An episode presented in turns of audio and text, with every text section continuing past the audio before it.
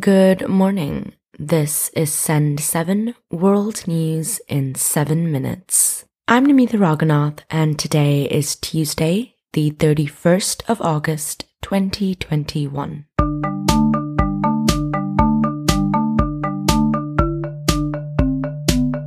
Starting in Asia today. In Afghanistan, the US military has finally evacuated all US soldiers.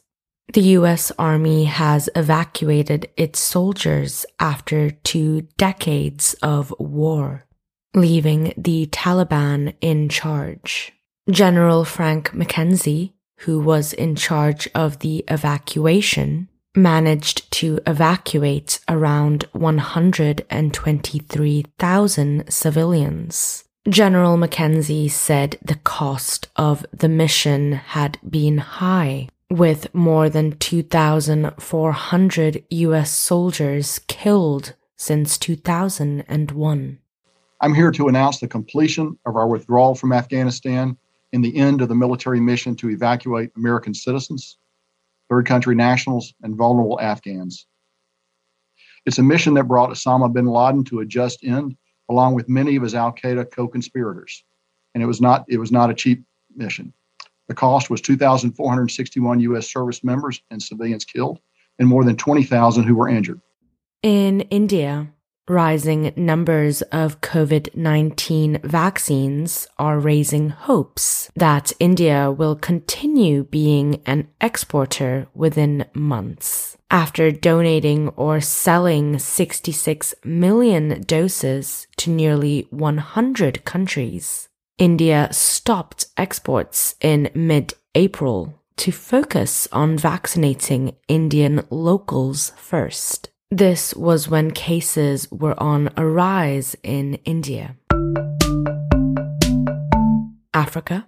Across Africa, more than 44,000 people are currently declared missing. This was announced by the International Committee of the Red Cross, marking the International Day of the Disappeared. About 82% of those missing are from just seven countries in Africa. Around 24,000 people have been registered missing in Nigeria. Other countries with high numbers of disappeared people include Ethiopia, South Sudan, Somalia, Libya, the Democratic Republic of Congo, and Cameroon. The International Committee of the Red Cross said Africa had seen a rise in the number of missing people in the past year because of armed conflicts and other forms of violence. In Ghana, Police have shot down two suspected armed robbers that they say were behind the killing of a UK based journalist. Syed Tale Ahmad was in Ghana last week to film a documentary when armed robbers shot at the car he was in. Police said they killed two of the gunmen and arrested four others. Weapons and stolen items were recovered from the gang. There is growing concern across Ghana over the rising cases of robberies on major roads. The Americas. In Peru, a crash between two riverboats in the Amazon has left at least 11 passengers dead and others missing.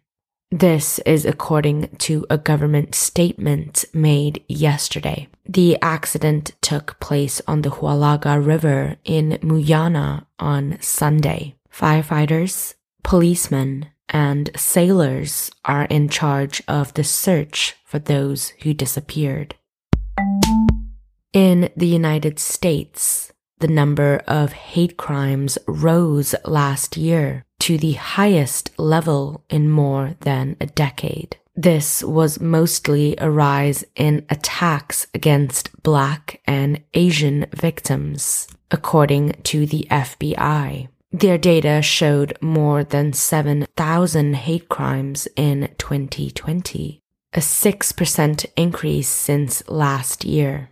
This is the highest number since 2008, according to the report from yesterday.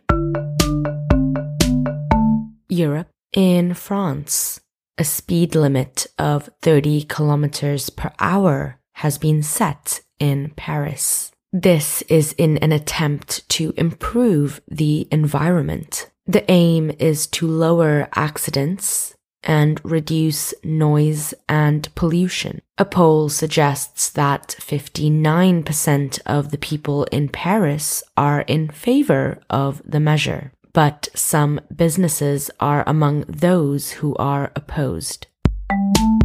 A rise in coronavirus infections and a drop in vaccinations is holding back Europe's effort to curb the pandemic, according to the World Health Organization. The organization said a recent increase in COVID-19 cases and deaths was deeply worrying. They have blamed the rise on the more infectious Delta variant, the easing of restrictions, and summer travel. The organization also predicted Europe could record another 200,000 deaths by December.